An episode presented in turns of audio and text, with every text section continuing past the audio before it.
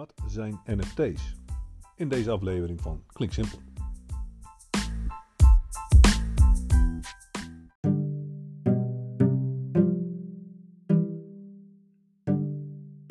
We kregen deze vraag binnen op klinksimpel.nl uh, en wel door even kijken een meneer De Jager, Edwin De Jager, die vraagt ons wat zijn NFT's en wat kan ik ermee? Um, nou meneer De Jager, laten we dan zoals altijd dus even beginnen bij de Wikipedia, onze encyclopedie op het internet. En daar kunnen we lezen dat een NFT is een non-fungible token, een speciaal soort cryptografisch token dat iets unieks vertegenwoordigt.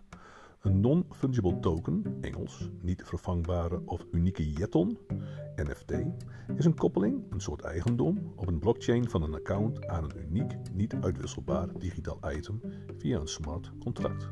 Nou, meneer de Jager, eh, dan heeft u hierbij uw, uw, uw, antwoord. Nee, natuurlijk niet. Dat is nogal een uh, zeer cryptische omschrijving op Wikipedia.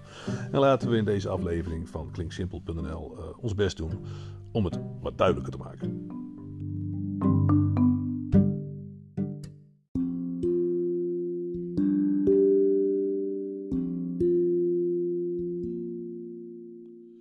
Als ik NFT op onze klinkt simpel manier moet uitleggen, dan moet ik een heel groot aantal dingen weglaten. Maar wat ik niet kan weglaten is het gebruik van de blockchain.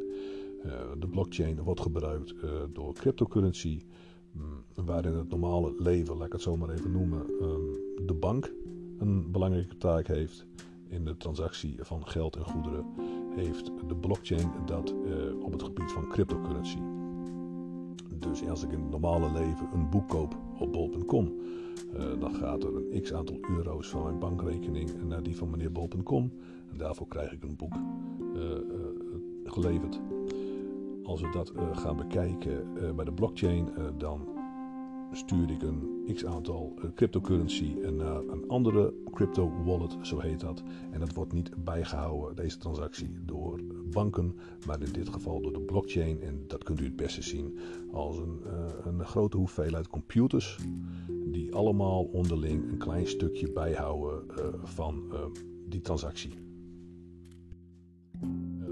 als ik een NFT wil aanschaffen, dan zal ik dat in dit geval dan ook doen via de blockchain. Dus dan ga ik naar mijn crypto wallet, zoals je dat zo mooi zeggen. En dan koop ik dus een NFT. En eigenlijk koop ik niet het NFT, ik koop het eigendom van het NFT. Dus eigenlijk in die blockchain, hè, dat, uh, die grote verzameling computers die allemaal een klein stukje van een transactie bijhouden. Uh, daar staat dan in dat ik een x aantal cryptocurrency heb overgemaakt. En uh, daar wordt ook in beschreven dat ik dan de, eigen, de eigenaar ben van, nou ja, van een hele mooie foto die ik heb gekocht. Um, en hoe wordt die eigendom, hoe wordt dat bewezen? Nou, dat gaat dus met een token gedeeld. En een token is een 40-cijferige reeks van woorden en cijfers die de informatie bevatten van de oorspronkelijke artiest die het meeste werk heeft gemaakt. En dan de huidige eigenaar van het item staat er meestal ook bij en de huidige prijs waarvoor ik dit artikel heb gekocht. Nou, en deze informatie die wordt dan opgeslagen in de blockchain. Dus daarmee uh, kan iedereen ook zien en nakijken, hé, hey, uh, wie is nou de originele, de, de, echte eigenaar van dit kunstwerk. Waar het dan een beetje warm begint te worden, is het feit dat ik dan wel als eigenaar geregistreerd sta bij de blockchain. Ik sta dus in die token vermeld als officiële eigenaar van deze foto. Maar iedereen kan deze foto nog steeds gewoon op zijn of haar telefoon zien. Ze kunnen hem doorsturen. Daar zit eigenlijk helemaal geen limiet op. Het, het zit hem gewoon in het feit uh, dat ik de eigenaar ben. En ik kan hem dan, ik kan het eigendom, kan ik dan ook weer doorverkopen. En op dit moment zie je dat het eigendom echt voor idiote bedragen van de hand gaat. Kijk, en met dat in het achterhoofd is het ook niet meer zo heel erg belangrijk. Dan kun je die hele blockchain wel vergeten. Dan is het alleen maar zo, uh, net als in de kunsthandel, wat de gekke voor geeft. Um, iemand ziet een plaatje. Het plaatje is een keer verkocht voor uh, 30.000 euro. Nou, die weet, hé, hey, als ik dit plaatje, wat je tegenwoordig ziet van een pingwing of van een aap, als ik dat weer op, uh, de marktplaats voor NFT's te koop zet, dan wordt hij misschien wel verkocht voor 35.000. Nou ja, het is op dit moment booming business, dus het gaat ook niet meer echt om de kunst. Want laten we eerlijk zijn, wat er verkocht wordt, neem maar van mij aan dat degene die het gekocht heeft het daadwerkelijk ook niet echt schitterend vindt. Het gaat puur om de handel. Dus het had een plaatje van alles kunnen zijn. In dit geval is het dan een plaatje van een aap of een plaatje van een pinguïn of een foto van een, van een zonsondergang. Het gaat puur om de handel.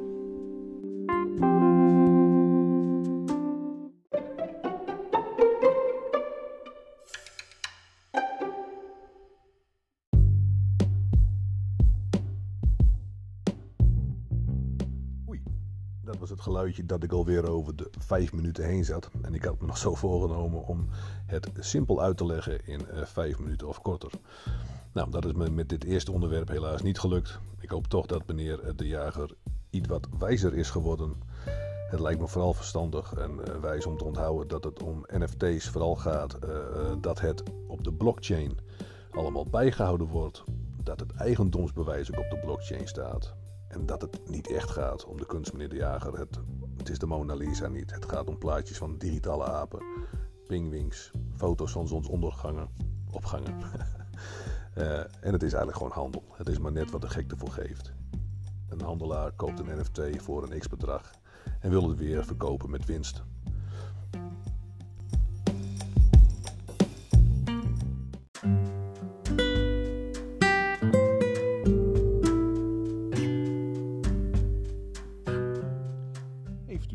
Vraag uh, voor deze bescheiden podcast? Dan kunt u die insturen uh, via klinksimpel.nl. Um, rest mij nog u een mooie ochtend, een middag en dan wel avond te wensen. En misschien tot ziens in een volgende aflevering.